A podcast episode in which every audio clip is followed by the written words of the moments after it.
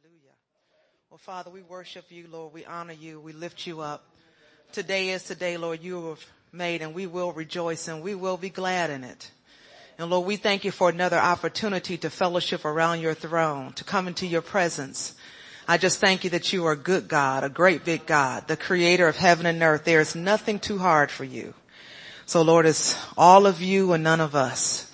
So Lord, I just thank you. Satan, I break your power. I take authority over this atmosphere. And I declare that everybody will receive everything that God wants to give them today. And we thank you for it, Father, in Jesus name. Amen. Amen. Well, this morning I'm going to encourage you in giving thanks to the Lord. Amen. And so that was, uh, when I was asking the Lord, I said, well, what can I share about today? And I was just, I just kept reading my Bible and I said, well, I'll let the Holy Spirit tell me, you know, what he wants me to say. And then, uh, as I was, I, I came across the scripture where it says Jesus gave thanks. And then I said, oh, okay. And that gave thanks stuck with me. And he said, that's the problem with my church. They don't thank me enough. They don't honor me. They don't thank me. You know, we're all in our Amos 913 season, lifestyle, paradigm, whatever you want to call it. We're all in our upgrade. But if we don't keep a right heart and thank God for it, you'll start thinking that you did it and not him. Amen. And so I think it's in Deuteronomy 11 where the Lord was talking about, I'm not doing, I didn't choose you because you were so good. You were a stiff-necked people. You know, Jesus went to the cross for us because we were dying in our sin. The Bible says that he died for us while we were yet sinners. So he, he's such a good God and we, he deserves our honor. He deserves our praise. And so anyway, our foundation is scripture. If you turn to Psalms 136, and I'm going to turn there too.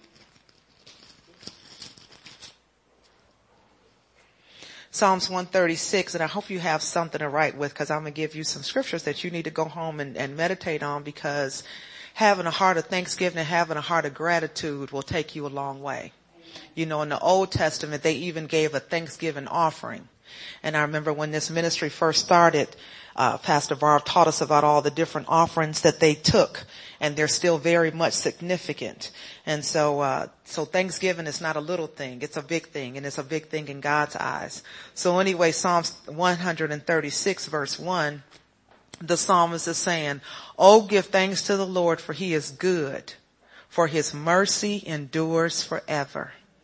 Again, I'm going to read it again. It says, Oh, give thanks to the Lord, for he is good, for his mercy endures forever. And that's Psalms 136. It's also repeated in Psalms 107 verse 1.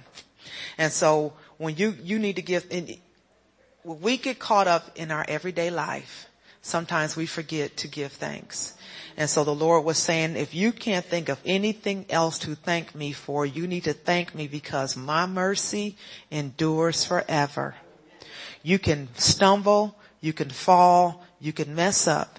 And when you repent, I don't see your error. I see your blood. My mercy endures forever.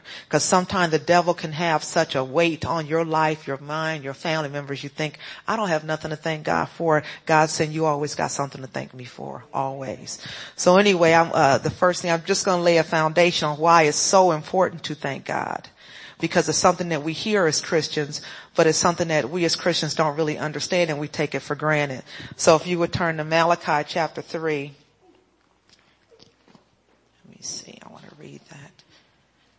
Page 1387. Cause see, in the Old Testament, these people were heathens. And so the priest always, God always had to give them instruction. You know, when you come into the sanctuary, this is what you do. You know, when, when Moses was first acquainted with God, he told Moses, he said, take your shoes off. This is holy ground. You know, he gave, in, in Exodus, they had to give instruction on what the priests were to wear when they went into the holies of holy. And see, he had to teach the people how to reverence him. And so a lot of that has been lost in the church because we take so much for granted. God is such a good God. We have the, we, pray in tongues now, so we think we got it all, but still there's a holy awe and a holy, reverence that the Lord is saying is still missing. He said, because I'm still the same God and I'm, I'm still do that same reverence. So anyway, Malachi chapter three, Okay, I'm to read it out of my Bible first. Page 1387.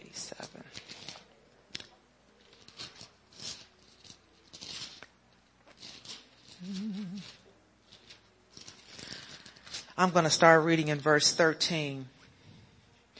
And the Lord, and uh, this is what the Lord, he said, your words have been harsh against me, says the Lord. Yet you say, what have we spoken against you? You have said it is useless to serve God. What profit is it if we've kept his ordinances and that we have walked as mourners before the Lord of hosts? So now we call the proud blessed and those who do wickedness are raised up. They even tempt God and go free. We're going to keep going down to verse 18. Then those who feared the Lord and see, there was two conversations going on. The murmuring and the complaining, those who had words that were against God, but then there was the remnant who had a heart of thanksgiving. We're going to talk about them in verse 16.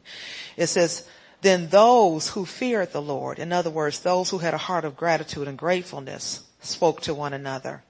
And the Lord listened and heard them. So a book of remembrance was written before him.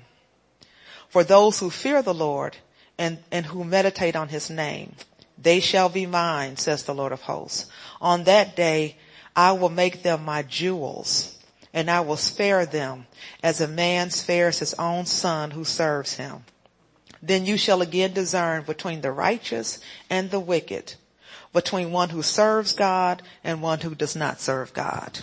And I'm gonna, I want to read this and before I talk about it, I want to read it in, um, Malachi, I want to read it in the message translation.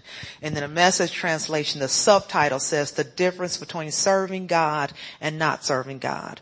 Or the difference between having a heart of worship towards God and thanksgiving, knowing whom your help comes from and not. So in the message translation, I'll start and it says, God says, you've spoken hard and rude words to me. And you ask, when did I, when did I ever say that? When you said it doesn't pay to serve God, what you do, what do we ever get out of it? When did we, I'm saying, when we did what he, why can't I read? I'm sorry. When we did what he said, and went around with long faces serious about God. What difference did it make? Those who take life into their own hands are the lucky ones.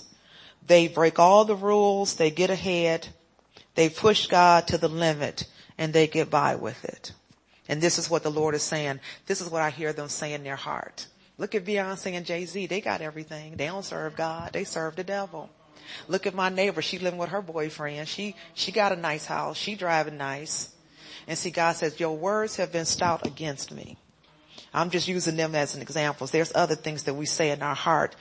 Things that little resent, I call it little resentments that we have built up. You know, why I got to do this? Why they always asking me to do this? Somebody else is sitting there doing nothing. He said, all your words, they've come up before my throne. I hear you. Verse 16 in the message says, then those who lives, then those who lives honor God got together and talked it over. These are the folks that get together and instead of gossiping, they talk about the goodness of God and everything that God has done for them. God saw what they were doing and he listened in. A book was opened in God's presence and minutes were taken of that meeting. So God wrote down what they said about him because they had a heart of thanksgiving with the name of the God, with the name of the God fears written down. He said, these people fear me. And he wrote down all the names of those who honored him. And then God said about them, they're mine. They're all mine. They'll get special treatment when I go into action. I treat them with the same consideration and kindness that parents give the child who honors them. Once more, you'll see the difference it, it makes between being a person who does the right thing and one who doesn't, between serving God and not serving God. So in Malachi, he was talking about the fact that when you have a heart of thanksgiving and gratitude towards me, your life will make a difference. I'm going to make a difference in your life because every time you lift up your hand in a hard place, every time you worship me when it looks like everything is wrong or you got sickness and pain in your body, I write it down. I see your honor. I see your praise. It has come up before me and I'm going to make a difference in your life. The, the world will see there's something different about you. Uh, anyway, I'm okay. I'm going to keep on going the Holy Spirit was letting me know. He said, when we give thanks and honor and gratitude and appreciate and appreciation, God will make a difference in our life. The world will see favor on us and we'll have real joy and not that fake smile that you get around when you don't want folks to know your business and that you're going through trials. He said you'll have the joy of the Lord because the joy of the Lord is not walking around giggling, but there is, is just a, a steadiness inside of you, a consistency there is, there, there's no, um, trauma, if I could say that. There is no, uh, emergency. Things can come up, but then you know you serve the one who has all the answers. So when you walk in the joy of the Lord, there's a peace and a confidence that you walk in. And see, cause it's the one message that if I could say anything, it's always about Jesus. So although God is saying we need to praise Him more, the foundation is you need to praise me more so that I can bless you so that the world can see I'm a good God and they'll want to serve the God that you serve. That's the, that's the, that's the whole of it right there. But I'm going to give you some scriptures in between there. But anyway, the Lord was saying that when you walk in the joy of the Lord and when you really give me thanks and you honor and reverence me, the unsaved will see my light inside of you. That will make you contagious and your loved ones will want to know this God that you serve. And so Deuteronomy chapter 8, if we can go to Deuteronomy. I really, I mean, I know it's important to praise God and, and give him his props, but this really opened my eyes up to some things that I had just didn't know and took for granted. Deuteronomy chapter 8, and I'm going to read verse 11 through 18. And this is what the, this was a warning that the Lord uh, had Moses to tell the people because, you know, they had come out of Egypt and God was blessing them a little bit. So in verse 11, I'm going to go down to 18. It says, but beware that you do not forget the Lord your God by not keeping his commandments, his judgments, and his statutes, which I command you today. Lest when you have eaten and are full, and have built beautiful houses and dwell in them, and when your herds and your flock multiply and your silver and your gold are multiplied and all that you have is multiplied. When your heart is lifted up and you forget the Lord your God who brought you out of the land of Egypt from the house of bondage, who led you through that great and terrible wilderness in which you were, in which there were fiery serpents and scorpions, thirsty land where there was no water, who brought water for you out of the flinty rock, who fed you in the wilderness with manna, which your father did not know, that he might humble you, that he might test you, to do you good in the end.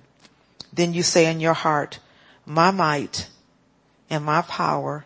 Then you say in your heart, my, my power and the, and the might of my hand have gained me this wealth. He was warning them, don't be like this. Don't forget the God that brought you over. Don't say that you're the one who has blessed you.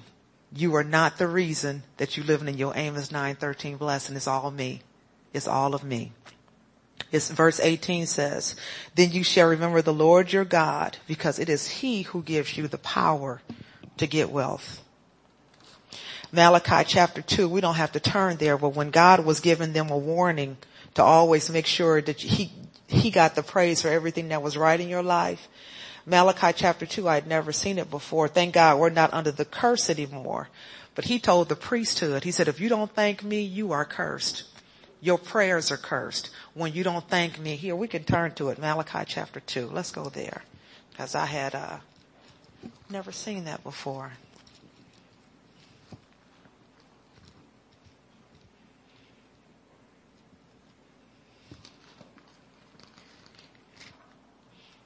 It's Malachi chapter 2.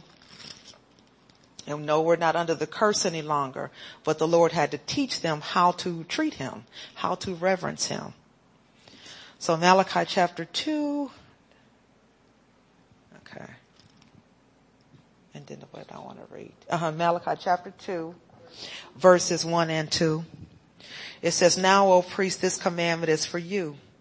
If you will not hear, and if you will not take it to heart to give glory to my name, says the Lord of hosts, I will send a curse upon you and I will curse your blessings. Yes, I have cursed them already because you did not take it to heart. And what God was letting them, cause you know, he had to teach them how to serve them. You know, they've been living in Egypt. They didn't respect him. You know, Jesus is the fulfillment of the law. No, we're not under that. But it was just, God was showing the people how important it is to serve him. How important it is to give him thanks. And it says, and I, so I wrote on here, don't forget while you're enjoying your upgrade and advancing in our Amos 913 lifestyle, don't forget to look up and give thanks. Why? Because he gives us the power to get wealth so that he can establish his kingdom with us. Paul was radically saved from a lifestyle of persecution, Christians, persecuting Christians. And he said in 1 Thessalonians 5:18, he said that in everything I give thanks, for this is the will of God in Christ Jesus concerning you. And Paul, you know, we know he wrote half of the New Testament.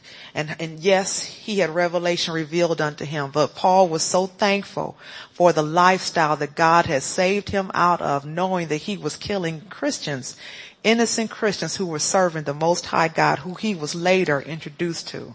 But God said, I prayed without ceasing. I always give thanks to God. And because he always had that heart of gratitude, thankfulness, and he walked closely with God, God gave him revelation, he gave him wisdom, and he wrote half of the New Testament because he walked closely with him and he didn't forget who was the author and the strength, who was the author and provider of all the strength that he walked in and encouraged to proclaim Jesus Christ to the same people that he once persecuted. So second, uh, first Chronicles chapter 16 verse 8 through 15. So right now I'm just going over why should we, why, why, why should we give thanks? And so first of all, you know, the old, we did a lot of Old Testament, uh, examples. He said, first of all, I'm the power, I'm the one who gives you the power to get wealth. He told the old, uh, in the old, under the old covenant, he said, if you don't give me thanks, your, your blessings will be cursed. Everything that you do will be cursed. And so continuing this in second Chronicles, uh, first, I keep saying second, first Chronicles 16, verse 8 through 15. David is charging the people to give thanks to God he says, call upon him, stay close to him, testify about all the wonderful things he has done. And this is second Chronicles 16, 8 through 15. David is excited because, you know, they had to carry the ark of the Lord everywhere they went.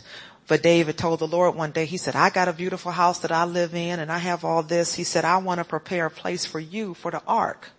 And so the Lord told him what to do. So he prepared a tent for the ark. So he was so thankful that he could do something for God and had to have a place where the presence of the Lord could dwell. So he was so thankful. He had such a heart of gratitude. He told the Lord, he said, always give thanks. Oh, I don't want to get ahead of myself. Now chapter 15, it talks about when the, and see, uh, just a little bit of uh, background. When David was telling the people to give thanks to God, because he was good. He had told the Levites, he said, you take the ark. This is what you do. This is how you carry it and this is where you take it. God will be pleased with us because we prepared a place for him, for his glory to be housed. He was so thankful and so full of praise that he thanked and he worshiped God in the street. And you all know in a different account, his wife Micah, Michal Saul's daughter was up in the window and she was staring at him.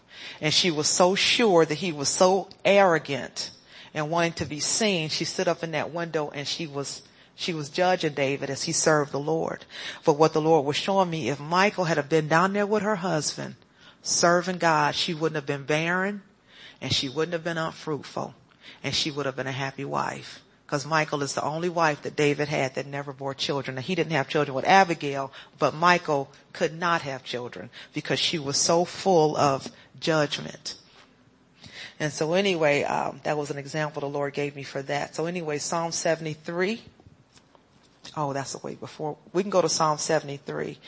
But the Lord said, when Michael was up in that window, judging David and not giving God thanks and not seeing the significance of having a place for God, she had the wrong view. And when you have a hardened heart and you don't give God thanks, you won't have eyes to see what's really going on. And so Psalm 73, if we could go there, 1 through 3. I guess I am going to read it. Okay. Psalm 73. I didn't write the page number down. We all know Psalm 73. And that's when David said, my uh, foot almost slipped. And see, that's what happened with Michael. Instead of serving God and thanking God and giving praise and honor to Him, she was standing up in that window looking down on David and it left her barren. It left her in lack. It left her without. And that's the same way to do Christians who don't take the time out to worship God every day. Give Him thanks. That was the biggest thing when I was going over my notes. He said, people just don't give me thanks. You know, it's easy to thank God in church when you with everybody else. But what, what, what are you doing in your private time? What are you doing when you wake up in the morning? When you have, what's, what's, what's your big thing in your life in the morning? Is it the fact that you don't have this, don't have that? Is it everything that's wrong in your life or are you exalting God and making him big so that he can make your crooked place straight? So Psalm 73, well actually this is a Psalm of Asaph. And he said, truly, this is, I'm going to read uh, verses one through three first. And he said, truly God is good to Israel, to such as are, as are of a pure heart. But as for me, my foot had almost stumbled. My steps had nearly slipped for I was envious of the boastful when I saw the prosperity of the wicked. And see, when you don't have a thankful heart, you will have spiritual blindness because you, God will be blessing you. You won't even see it. Psalm 17 though, I'm sorry, verse 17, he says, he kept on going. He talked about everything that the, he saw the wicked doing and how he thought they were advancing and getting over and God wasn't punishing them for their mistakes. But if you drop down to verse 17, it says, until I went into the sanctuary of God. In other words, until I got into the presence of God, laid down my arrogant flesh my flesh that was envious of the wicked, when I got into your presence and lifted up my hands to you and started praising you, then my eyes got opened. And actually that, it says that in the message translation. Well, verse 17 says, until I went into the sanctuary of God, then I understood their end. The message translation says, then I saw the whole picture. Cause see, when you have a heart of thanksgiving and a heart of gratefulness towards God, He'll let you see behind the scenes. He'll bring you behind the veil where He is. It said, He says, surely you have set them in a slippery place. You cast them down to destruction. Oh, how they are brought to desolation as in a moment. They are utterly consumed with terrors. They don't have peace. As a dream when one awakes. So Lord, when you awake, you shall despise their image. Thus my heart was grieved and I was vexed in my mind. I was so foolish and arrogant. I was like a beast before you. Nevertheless, I am continually with you. You hold me by your right hand. He's saying, Lord, you know what? I've been arrogant. I've been, I've had the wrong view. But Lord, you love me. I'm with you. You got me right by your side. I've been missing. I haven't even seen, been seeing everything you've been doing for me. He said, you guide me with your counsel and afterwards you receive me to your glory. Whom, I, whom do I have in heaven but you? And there is no one upon the earth that I desire besides you. Let me see, how far do I want to go? And then verse 26 says, my flesh and my heart fail, but God is the strength of my heart and my portion forever. He said, Lord, I've been sitting up envious of these wicked people, not knowing that I serve a God who owns everything. Lord, you are my portion forever. I have no reason to feel envious because a cat on a thousand hills belong to you. If you don't have it, you said you could create it for me. I serve a God with unlimited power. Lord, I praise you. But because I was so envious of the wicked, I, I didn't have eyes to see. I was spiritually blind. But now I've seen their outcome. The Passion Translation of Psalm 73 verse 17 says, in the light of the glory, in the light of glory, my distorted per, uh, perspective vanished. In the light of your glory, Lord, everything that was distorted around me, it vanished. I had eyes to see. And that's why we give thanks to God. because he's a good God. Nothing is, that's the devil's thing. He always wants to make Christians feel like something is being withheld from them. Always the, when it's, when you get that thing in your heart, that comparison thing, it's the devil trying to rob you because we serve a good God. Don't, don't ever let your foot slip because it looks like the wicked is getting over. They're on a slippery slope. And so uh, more examples the Lord gave me for why we should give thanks. One example is he said giving thanks and gratitude towards God assures our prayers being answered. And that's Isaiah 65. If we could just go to Isaiah 65 verse 24. Cause he said he, he, well the Holy Spirit was saying they need to know why to give thanks. And then after that we'll go over some benefits of those who did give thanks and we saw their miracle. Isaiah 65 verse 24. It says, it shall come to pass that before they call, I will answer. And while they are still speaking, I will hear them. And see, that's, that goes right along with Amos 9. And see, he said, when you have a heart of thanksgiving and you thank me, I don't have a, I don't have a problem hearing your prayers. I, I already know what you're going to ask me for. And when you're in the midst of forming those words, I'm already dropping your blessing down because I know that I can trust you. So that's one reason that we give thanks so that our prayers can be answered. Psalms 46 verse 1 says, give thanks because, because God's our refuge and he's a very help in the time of trouble. He said, I don't care what comes up before you what issue you face. I am a very present help. Yes, I'm the one that heals your body. I'm your provider. I, I provide everything that you need. There is not, I am the God of all flesh. There is nothing too hard for me. That's why you praise me. That's why you give me thanks because I am a good God. Don't let the devil tell you that nothing is going right in your life. Don't let the devil tell you that sinners have it easier than what God's people have. Don't, don't let the devil tell you that sinners are nicer than Christians. That's a deception. Give thanks. Give thanks. Psalms 50 verse 15. God says, call upon me in the day of trouble and I will deliver you and you shall glorify me. Why should we give thanks to God? When we give thanks to God and we have a heart of gratitude, we can call upon Him. That's a privilege that I think Christians take for granted. That we have a God that we can call upon and He always has an ear to us. Heathens don't have that. That's why they always say, well, if it be God's will, they say that so that if their prayer don't get answered, they can back out and make it look like it was God and not them. But see, we serve a God whose answer is always yes and always amen. Verse, um, so I'm gonna go over it again. Psalms 50 verse 15. Call upon me in the day of trouble and I will deliver you and you shall glorify me. Call upon me. I'll help you out and you glorify me. So it's like a back and forth. You call upon God, He'll answer. You love on Him, He'll love on you. And that's the way He wants it to be. Isaiah 61. I'm just going to pull out a few verses in that. And we're still talking about why give God thanks. So we'll go to Isaiah 61.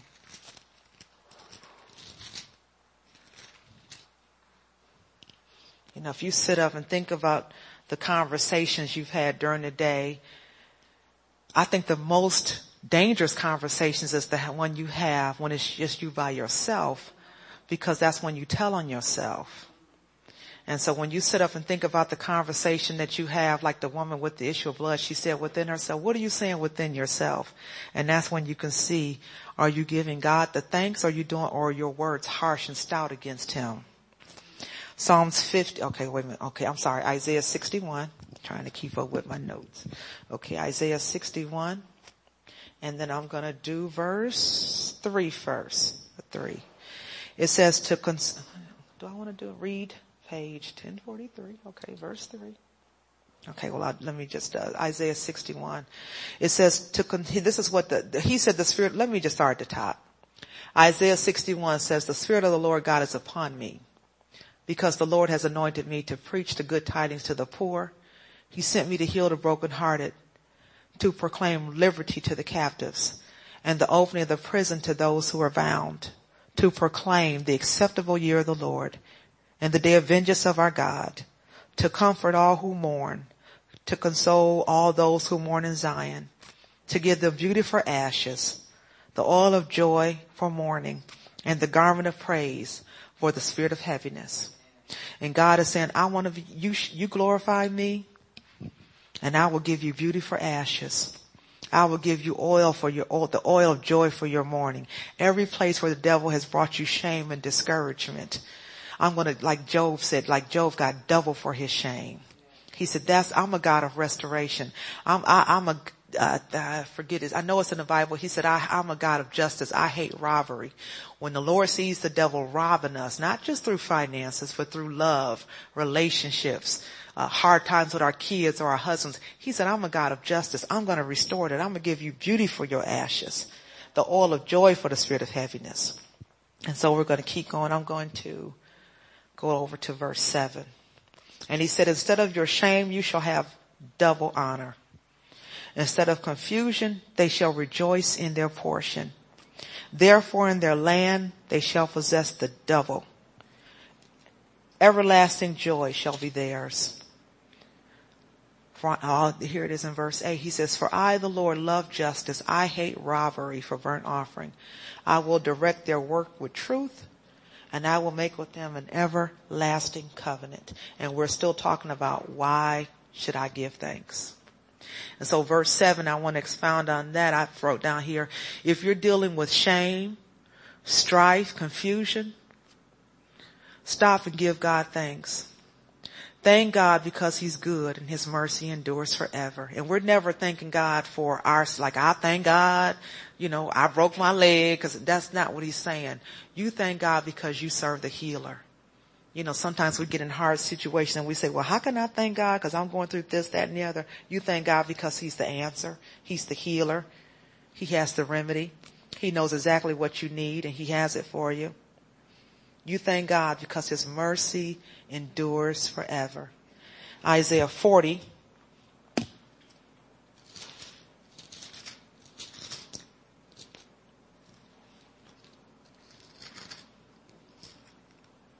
Verse 4.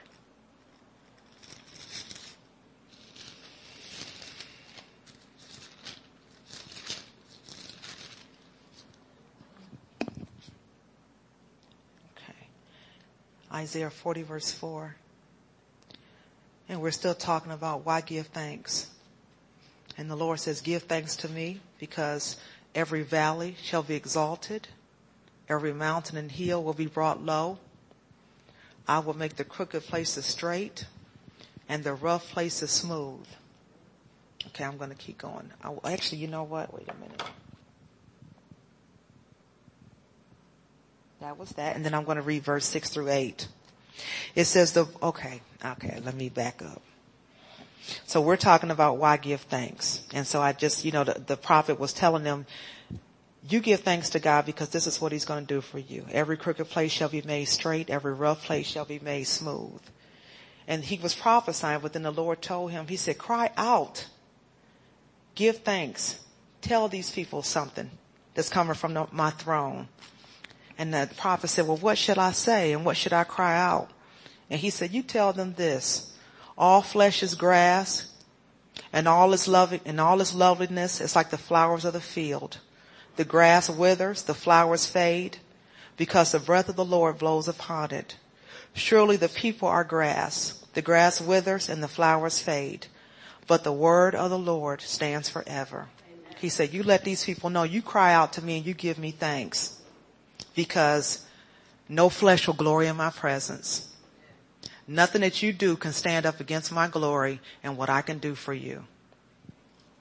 He always, he was always warning the people about glorying in themselves and what they can do. Okay, I want to, he said, he told the prophet, he said, cry out and give thanks. God reads their heart and he's like, well, why should I give thanks? What should I tell these people? He said, tell these people, don't have no confidence in your flesh, but you glory in me. I wrote on here, it says, why aren't we thanking God? We are not thanking God for our problems, but we are thanking Him because He is the answer. Have no confidence in your flesh. And that's what the Lord was telling the prophet to prophesy. Tell them don't have no flesh, don't have no confidence in your flesh and your accomplishments, your schooling and who you married to and where you live and what you driving. He said that stuff, I can blow on that stuff and it'll disintegrate. But you tell them the glory in my presence and everything that I can do for them. God, he said, glory in the fact that my word never returns void. It stands forever. And that's why we give thanks. And so the benefits of giving thanks, there were some examples that the Lord showed me. And uh, so the first one is John chapter 11.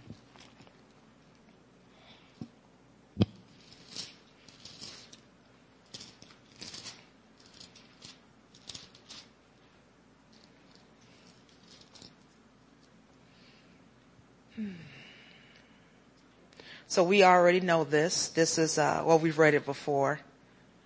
This is when Lazarus died and they were calling for him to come. Verse four says, when Jesus heard that, he said, okay, well, they were all telling him, you know, Lazarus is sick. Come see him.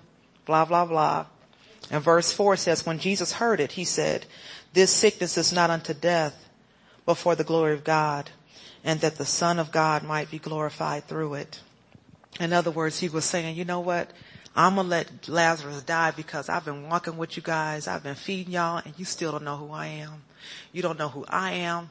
You don't know who my God is, who my father is. You're still spiritually blind. But he's gonna die. I mean, but this will be to the glory of God. And so anyway, let's, I'm gonna keep going. I don't want to get ahead of myself.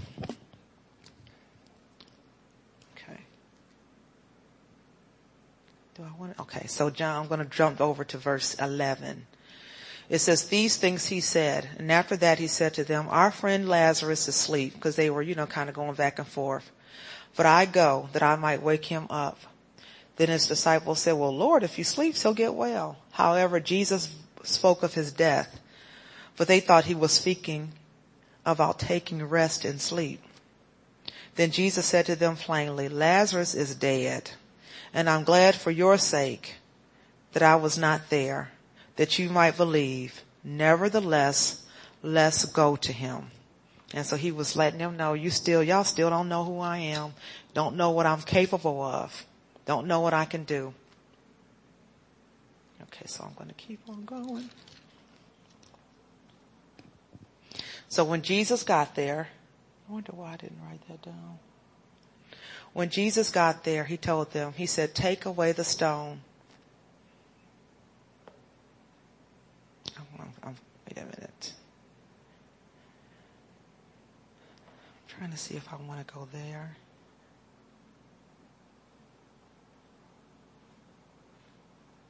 Okay, I'm just gonna. Jesus said to them, take away the stone. Martha, the sister of him who was dead said to him, Lord, by this time there's a stench. And he said to, for he has been dead four days. Jesus said to him, did I not say to you that if you would believe, you would see the glory of God? And when they took away the stone from the place where the dead man was lying, Jesus lifted up his eyes and said, and this is what the Lord was showing me, before this great miracle, Jesus, our example, lifted up his eyes and said, Father, I thank you that you heard me. And I'm going to start right there. The Lord said, every time that you're, well, he was talking to me, he said, every time you're in a hard place, instead of complaining, you look up and you say, Lord, I thank you that you got the answer for this. Not I thank you that I'm sick. No, Lord, I thank you. You are my healer.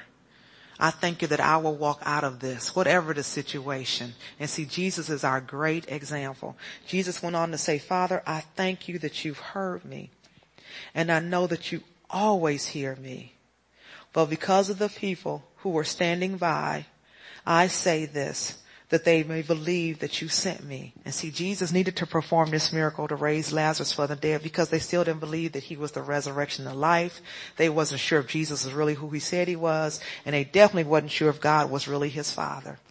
And so, in Jesus, and we all heard this before, Jesus had to call Lazarus out by name because our God is so full of power and authority. If he would have said, come forth, everybody in that tomb would have walked out. But, but the Lord said, Jesus is your example. He always gave me thanks.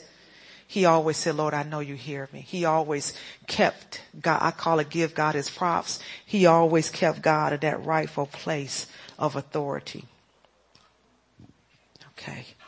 And then another example the Lord gave me of Jesus giving thanks is John chapter 6.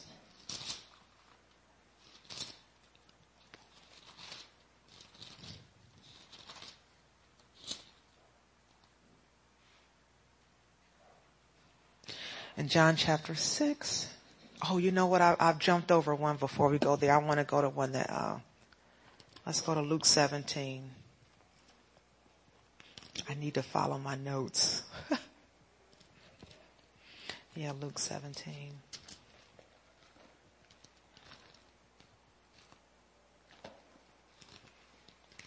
I can't, uh, sometimes I don't write as fast as my mind be going, so I gotta, I gotta catch myself.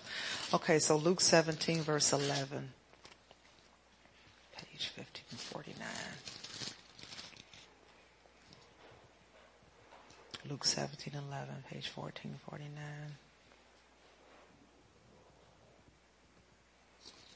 Mm, and we'll start in verse 11. We've heard it, we've read it before, but that doesn't matter because God is always doing something new. It says, now it happened as he went to Jerusalem that he passed through the midst of Samaria and Galilee. And we're talking about the benefits of giving thanks. So that one benefit, Jesus gave thanks and Lazarus was raised from, raised from the dead. And the Lord was saying, when you give me thanks in the midst of, in the face of a hard situation, whatever's dead in your life, I will raise it up again because Jesus is the resurrection and the life. And so this second example the Lord gave me for what given, the benefits of giving thanks is the leper. It says, then he entered a certain village. There met him ten men who were, who were lepers, who stood afar off. They lifted up their voices and said, Jesus, Master, have mercy on us. And when he saw them, he said to them, go show yourself to the priest. So it was that as they went, they were cleansed. And one of them, when he saw, when he saw, he had eyes to see. No spiritual blindness. When he saw that he was healed, he returned and with a loud voice he glorified God and fell down on his face at his feet, giving him thanks. And he was a Samaritan. So Jesus answered and said, where are the ten cleansed? But there are, let me see, were, I'm sorry, were there not ten cleansed? But where are the nine? Were there not any found who returned to give glory to God except this foreigner? And he said to him, arise, go your way. Your faith has made you whole. And this leper who had been living in seclusion under much shame, much torment, had spiritual eyes to see that he had been healed and he humbled himself and came back because he was a Samaritan. He didn't have to. He humbled himself and he came back and he gave glory to God. So he, when he got to the priest, he was different from the other nine. The other nine got there, they were cleansed, but they still had stuff missing. When he got to the priest, his ears had grown back. He had all his fingers, all his toes, his nose was back on his face. He was made whole because he gave thanks. And what the Lord was letting me know, when you give thanks, everything in your life, I don't care what's missing and what's broken, I will come, I will restore it to you. And not only will I restore it, I will give you a sevenfold return. I will give you double for your shame. There is nothing too hard for me. Nothing at all. Thanksgiving will bring us into the miracle of abundance and the miracle of overflow. It always will. John, now we can go to John chapter 6. This was actually the first scripture that I had seen when I was asking the Lord, you know, he said, you need to give me thanks. Don't thank me enough. So anyway, John chapter 6, and I'm going to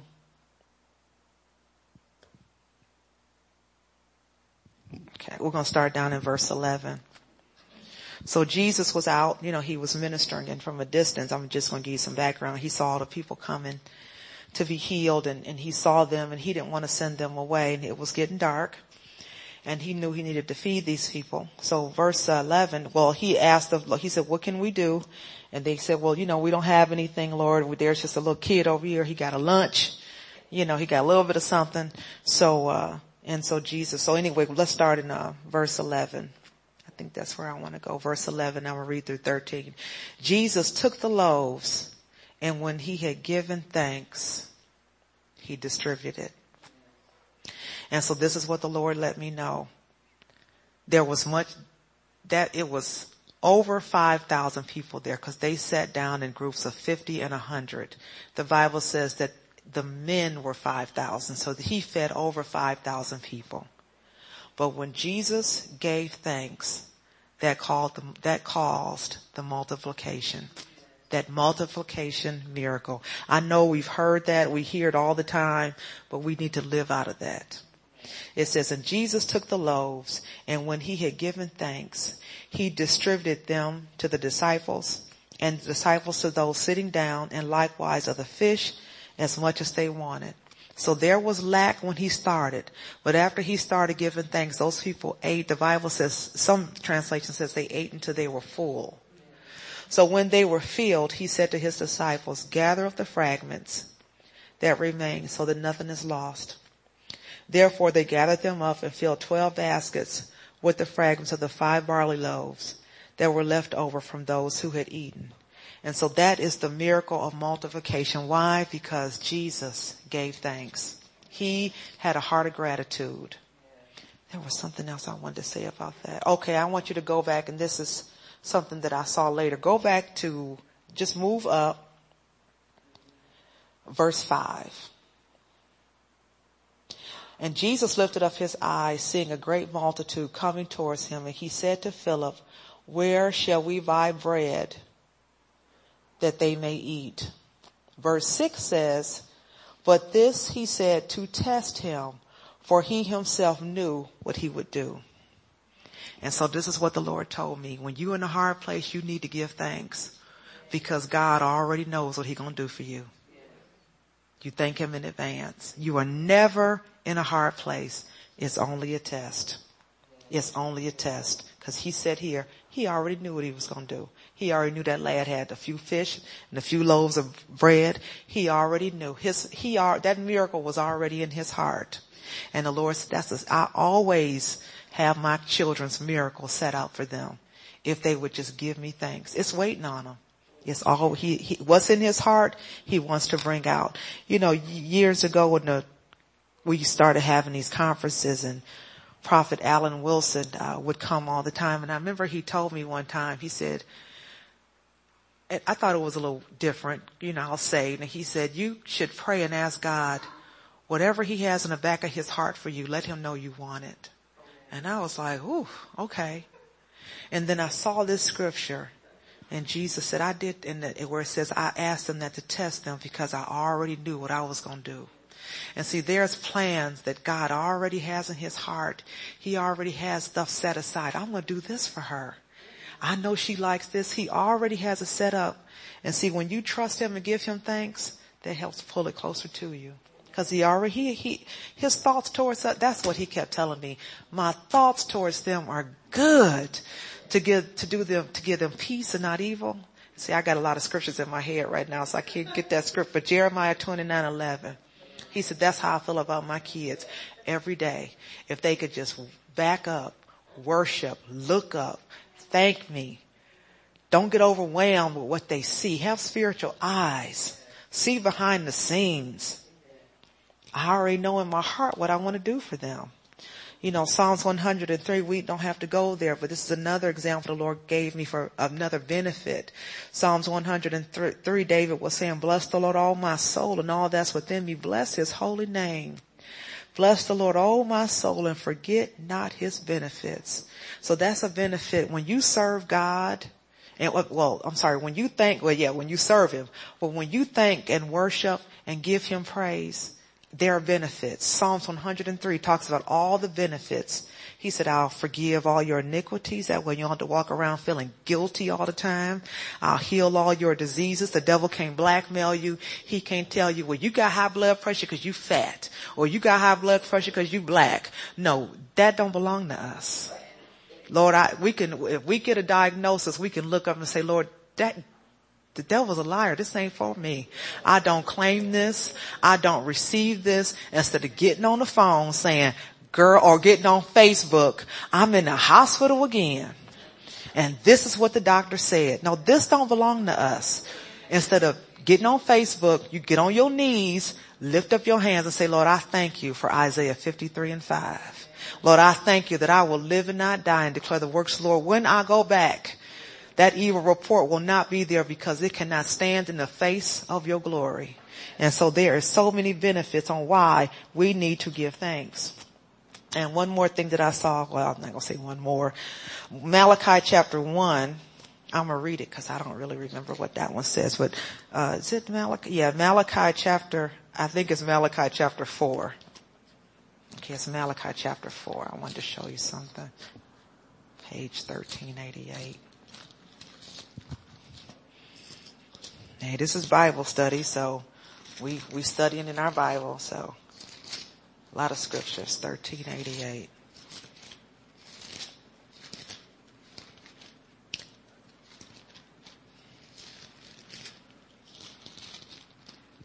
Thirteen eighty eight, chapter four, verse two. And the Lord was letting me know, He said, when you give me thanks, this is another benefit. Verse 2 says, But to you who fear my name or who worship me, reverences me, puts me in my right place of authority, the Sun of Righteousness shall arise with healing in his wings, and you shall go out and you shall grow fat like stall fed calves. Healing will rise up inside of you.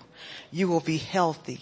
You'll be whole. You'll have vigor long life and strength. You know, uh, what, what, what that prayer we always like to pray, the blessings of Moses, your eyes will not be dim, nor your natural strength abated. You won't be feeble. He says, when you give thanks to me, the Sun of Righteousness will rise up on the inside of you, and you'll go out and you'll grow fat, and you'll be like a stall-fed calf. Uh, stall-fed calves are usually the calves that they use to slaughter and sell their beef. So they're fatter and they're plumper and they're more nourished than a calf that just grazes out in the field that's a dairy cow. That's what they use for Taco Bell. And so anyway, there is a difference between how they're fed and how they're kept and how they're housed. And so the Lord is saying, when you bless me and give me thanks, I'll make a difference between you and everybody else. We already talked about that earlier, but that still goes along with that with Malachi. He said, the Sun of Righteousness shall arise how am I doing, Miss Alicia, on my time? I know I probably shouldn't worry about time, but oh, awesome. Okay. Okay, so it was something, I'm still talking about the benefits of giving thanks. Cause once I got into it, I just said, Lord, I just, I couldn't stop thanking him enough. I said, Lord, I don't give you your props. You know, if I, I need to catch myself and I, I, you know how we used to do that, keep, you, you do a check and then that, I need to do a check in the complain column and the give thanks column. So I can catch myself every day. So Psalms 105 verses 1 through 8 and I'm going to read that.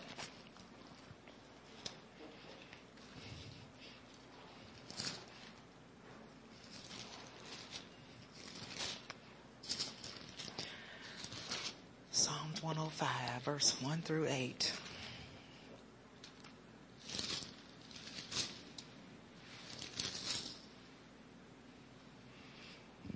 The Bible says, Oh, give thanks to the Lord, call upon his name, make known his deeds among the people, sing to him, sing psalms to him, talk of all his wondrous works, glory in his holy name. Let the hearts of those rejoice who seek the Lord. Seek the Lord and his strength. Seek his face evermore. Remember his marvelous works which he has done, his wonders and his judgments and the judgments of his mouth. O seed of Abraham, his servant, you children of Jacob, his chosen ones. He is the Lord our God. His judgments are in the earth. He remembers his covenant forever, the word which he commanded for a thousand generations. When we give God thanks and adoration, he will always remember your seed and keep his covenant with them. So that was another benefit. He said, when you serve me and thank me, I'll bless your kids for it. There's a lot, there's a lot of benefits. And then, uh, Isaiah, uh, Isaiah, I, I put something down. Isaiah 43. It's another example gave, the Lord gave me. Mm, Isaiah 43. Oh, page 119.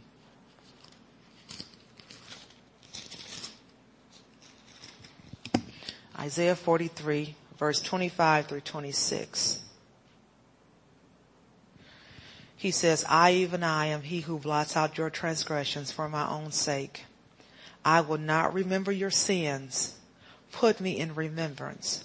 Let us contend together. State your case that you might be acquitted. And I think I wanted to, oh, the message translation, and we're still talking about the benefits of serving God. I'm sorry, thanking God. Well, all of it. Thanking God, serving God, honoring Him, worshiping Him, they all run together. The message translation says, but I, yes, am the one who takes care of your sins. That's what I do. I don't keep a list of your sins. And when I read that in the message, I was like, hallelujah. Again, he says, I don't keep a list of your sins. So make your case against me. Let us have it out. Let's have it out. Make your argument. Prove you're in the right. And so what the Holy Spirit was saying, when you worship and serve God, it's like an open courtroom. God is saying, come up and let me know why I shouldn't withhold from you. And you can say, why? Because I repented and I plead the blood. And he said, okay, you're quitted. You're free. And see, that's another benefit we have. We don't have to walk guilty. We don't have to be ashamed. We have God's mercy over us that's new every single morning. When you bless him, forgiveness, being free, not having shame, not walking in condemnation. A lot of Christians don't know that lifestyle. But he wants that, that to be like an everyday part of us. That should be a part of our mental. When we mess up, repent. When the devil wants to remind you of you say, oh no devil, there is now therefore no condemnation. That's been dealt with at the cross. I can walk free. I put on here in closing, we just can't approach the throne of God any kind of way. We gotta honor God with thankfulness. Thankfulness must be present. And then Psalms 100, after I had started writing this, the Lord gave me an example of Psalms 100, uh, Psalms 100 verses 4 and 5. And it says, enter is the password. I'm sorry, it says enter with the password. And that's thank you. This is the message translation. Enter with the password, thank you. Make yourselves at home, talk and praise. Thank Him and worship Him. And that's what Psalms 104 says. I'm to read it the way we're used to hearing it. But he said, when you come into church, the password is thank you. Because people, Christians, we don't even respect his presence enough. Psalms 100.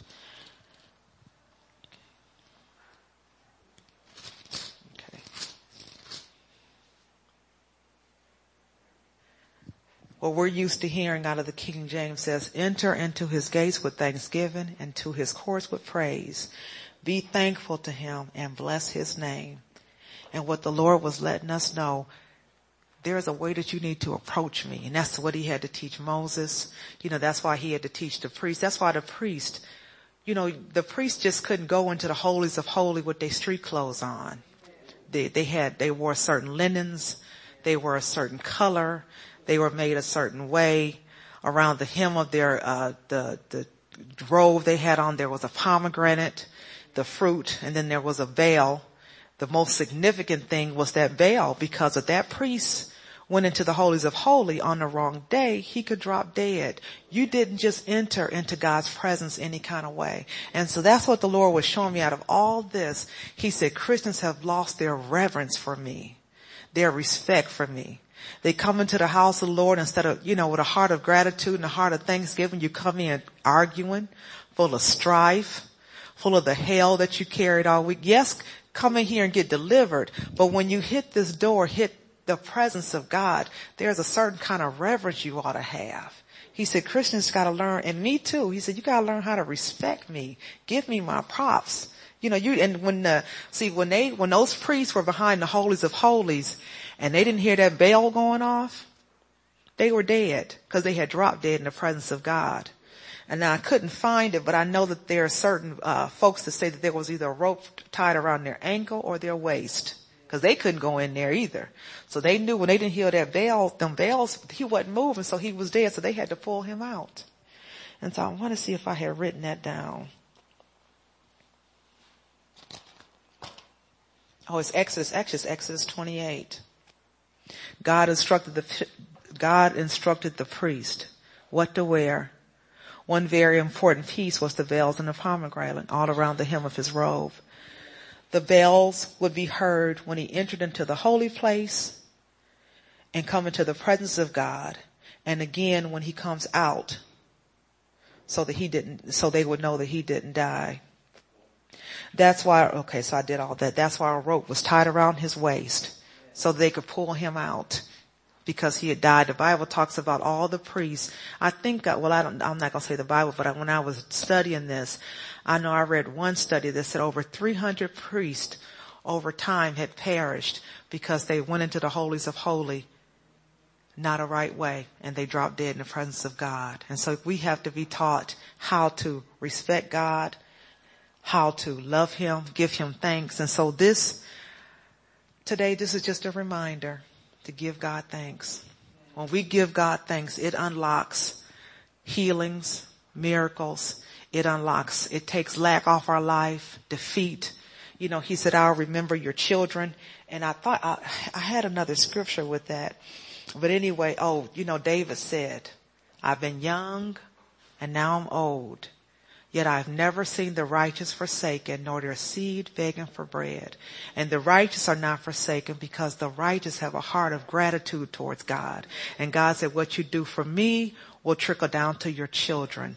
It's never just about you. The Bible says, I don't know if I wrote it down, but I know it's one thing that he said, I will keep covenant to a thousand generations. You know, most of us, sometimes you'll see on Facebook and you'll see maybe three generations. You'll see the mother, the grandmother and all that. And see, all of us are accustomed to like the third, you know, maybe the fourth generation. But God says, when you thank me and when you worship me, I'll keep covenant with you unto a thousand generations because I'm a promise keeper. I keep my word. You honor me, I honor you. When you show me respect, I'll show you respect. And so this is the way the Lord, He wants us to come up higher. He said, He said everybody is enjoying their upgrade, their Amos 913, but don't forget to look up and give me thanks. I'm, I'm the author and the finisher of your faith all the blessings that you have, don't forget that I am the, I'm the author of that. And so that's, that's all I want to encourage you with today. Don't forget to give thanks. Don't forget to give thanks. And so there's one more thing the Lord instructed me to do. He said, and, and after you remind them to give thanks, he said, just one song, and he wanted us to just worship him and give him thanks. Just one song, because he said, I'm do it. Amen. Thank you, Jesus. And after that, we'll open the altar if somebody wants to pray, but we're going to obey God and give him some thanks. Thank you. None compares to you. We give you glory.